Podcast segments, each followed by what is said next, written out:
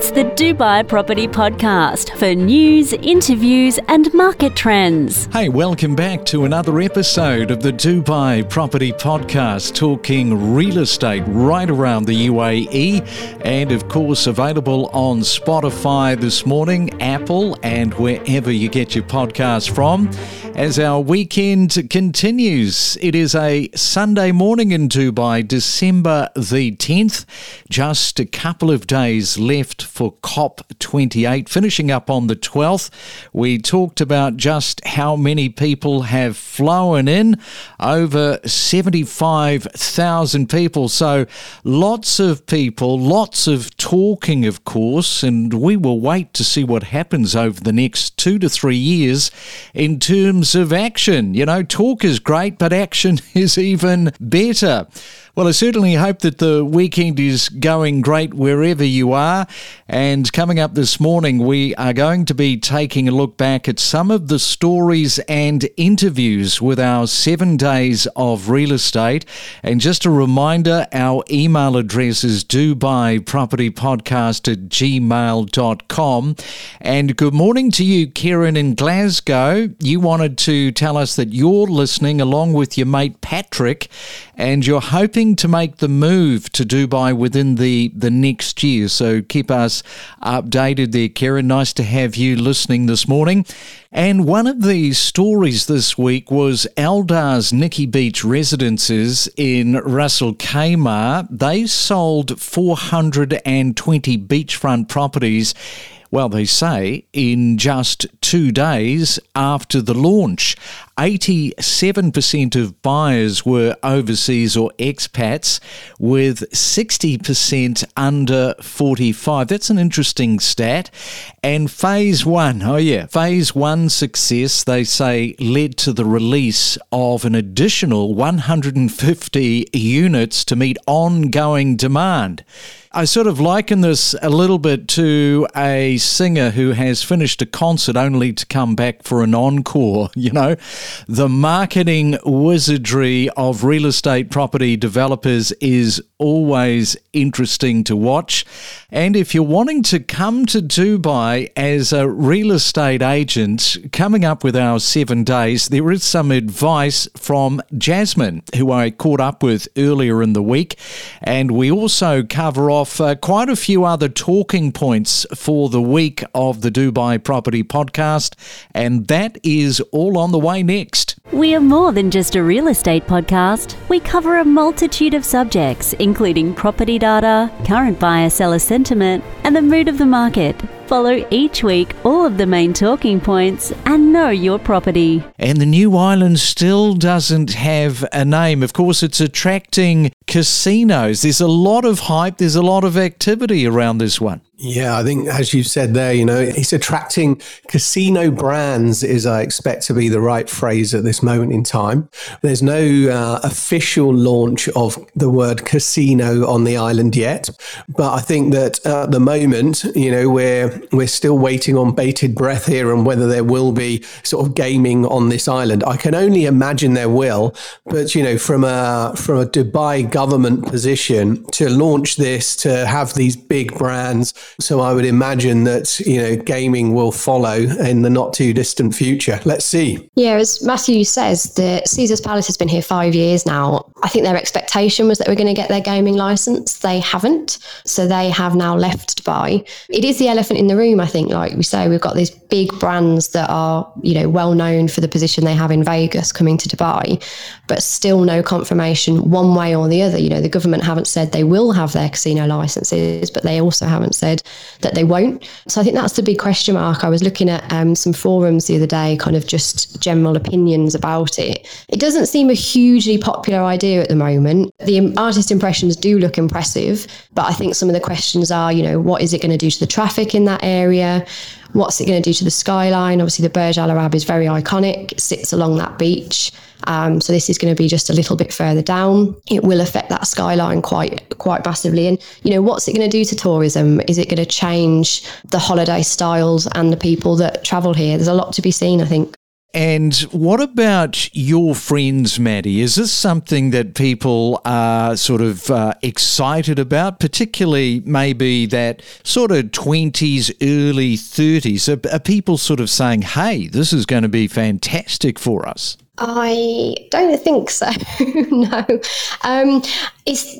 I want to be excited about it, but I don't think I am. I think when you think about Vegas, it's a very different type of travel experience. You associate it with the gambling, probably the partying. I think Dubai at the moment offers something else. So whether that changes a little bit for the better or the wor- or worse. And here's a question for you, Maddie: Has Dubai reached the top of the market when it comes to property, or is the peak behind us? Now, many people are commenting on what the market is doing right now and where the real estate, the local real estate market, is heading for next year, for 2024. Now, some people are suggesting that the property market still has a way to go, including the odd billionaire. So, what are you hearing out there? Yeah, I think we've still got a little way to go on this. Looking at the st- statistics, comparing them back to the last time, so 2014 when we reached this peak, it's, it's different this time round. Prices were shooting up last time, you know, kind of two, 3% per month. At this time, it's been more gradual. It's happened over the course of three years at a much more sustainable rate. Matt mentioned the steps that the government made last time to kind of slow it down, get it back under control. They're not showing any signs of trying to manage it in that way this time. You know, it's the demand is there. They want to keep the demand there. They're you know we've got targets in regards to increasing the population. So yeah i think we, i think we've still got a way to go. I think 2024 will still see increases probably at a slightly more kind of slower controlled pace but i think we've still got a way to go yeah, so we'll just see how that plays out, of course, particularly in Q1 of 2024. And Maddie, if you had more money than you knew what to do with, when you bought yourself a mansion, how important do you think would be a view of the ocean? Or would you forego that view of the ocean for seclusion and privacy? Because this seems to be a growing trend, and the billionaires really want the, the privacy over the view. So, how is that playing out with the types of units that you are dealing with? Yeah, there definitely seems to be this increase in demand in the villa community. I think that's probably for a number of reasons off the back of COVID. Obviously, a lot more people were spending more time at home, working from home, um, enjoying their family time and their peace and quiet. So we're definitely seeing this level of demand in those communities. We're not seeing such an increase in the new builds over there. Um, the developers still seem to be focusing largely on apartments. So it'd be interesting to see if they pick up on that over the next year or two and start focusing more on those kind of units. Don't forget to subscribe. We have so many episodes, all designed to help you better understand the constantly evolving and dynamically changing real estate property market as I mentioned, this is an interesting article talking about the the oversupply worries which is being countered by some real estate experts. So, yeah, what do you kind of make of that in terms of you know where there is some some of these concerns? I mean, there's always concern of oversupply when you have the sort of frenetic movement that the real estate market in Dubai has has pretty much de- delivered this year. We went to some information gathering event over the last few days, and and there they mentioned that projects were being launched pretty much once every 24 hours throughout 2023. So that's a lot of launches. Now, the upshot is that we found out that today we're actually still okay, but that's due to the sort of net migration of people coming to the UAE. So the oversupply is probably the biggest worry to the real estate market. But as long as we continue to attract uh, individuals to come and live to Dubai and take up the slack, then actually Dubai is going to be okay. It's something that we have to keep an eye on. I mean, yes, the luxury segment always only brings in, you know, 10s, 20s, 30s, as you said, even up to 50 units. So you don't get these two, three, four, 500 units of, of apartments and and townhouses when when you're building bigger, uh, more luxurious uh, units, especially if we're talking about villas. So as more and more that we launch these uh, luxury units, you will see that they're actually going to be a smaller uh, unit number. Ticket number size is always going to be huge, obviously, but it is something to keep an eye on. And I'm, I'm not surprised that uh, developers are actually looking at the whole thing. Developers are actually the best barometer to gauge what's going to happen. You know, uh, the amount of commission they pay agents, how frequently they launch, what do they launch. If you keep an eye on what developers are doing, it gives you a good indication of potentially where the market is going because they know they have their finger on the pulse. Mm, and of course, you talk about the the population. I mean, that is one of the the biggest challenges that Dubai faces is meeting the population growth plan, aiming for that 5.8 million residents by 2040. It's fast approaching, of course. So, you know, so long as people keep coming, there will be people to buy. But if it starts to dry out, different story. And interesting, locally, a rise in home ownership to around 30%. That is reflecting Dubai's shift to a medium to long term residence for expats, which, uh, you know, it's, it's heading in the right direction. It is. And, and it touches on what we spoke about last week about describing Dubai as a maturing market. You know, is it a maturing market? I mean, obviously, that's something that carries on all the time.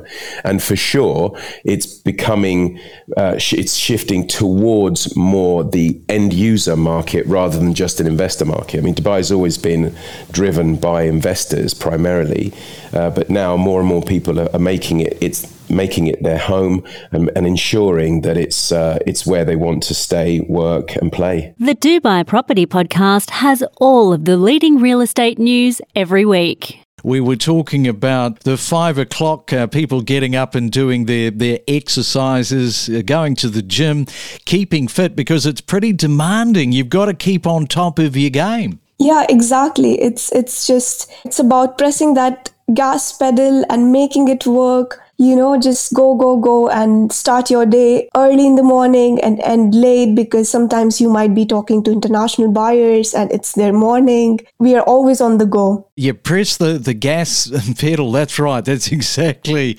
what you've got to do. Now, how much are you enjoying it? Because it's been a year and a half. So uh, I think you're, you're making some pretty decent sort of sales, aren't you? It's been amazing roller coaster ride. And uh, for some reason all my deals that i had were quite difficult and a lot of uh, difficult situations that i faced in them. But it was a learning experience it's amazing. It's very satisfactorily because once you see, once you go for the transfer and you see the couples and families, you know, smiling, their smiling faces that, okay, now we're to move to our own house. I feel like we are the matchmakers of the houses. Okay, so how long did it take? Like after, was it after two, three, four, five deals? What was the number where you thought, I've really got this? I really understand how this all sort of fits together. Was it after the second, third, fourth deal? So I did my first deal in first month and I was really excited about it. But after that, there was a lot of pressure, my own expectations and everyone's expectations and the second deal actually took me another three months to take place. But after that second deal, I was very confident that, okay, I've got this and I can do this because the the whole confidence factor sometimes you know somebody is not going to make a deal in the first 3 4 months. 3 or 4 months might go by and I think you know if you're making the contacts if you're talking real estate there's plenty of people that you are engaging with okay you might not have made a sale after 3 or 4 months but you're sort of paying it forward and you can have deals that just suddenly start dropping. Is that what happened to you? yeah yeah. Basically it's it's like creating a pipeline. You have to uh, keep connecting with people. You know follow up is very important because there was one client that i started talking to him when i joined real estate one and a half years ago. And just a week ago he bought from me finally. So it's all about follow up and building relationships I would say never go for a quick run, like quick uh, win, mm. because that might jeopardize your relationship. So it's very important to keep people's interest before your interest in this market because eventually we are just the matchmakers. It's them who is putting huge amounts of money to buying their dream home. So we have to be very careful. It's a huge responsibility. The skyline is constantly changing, growing, and expanding. The Dubai Property Podcast for all things real estate.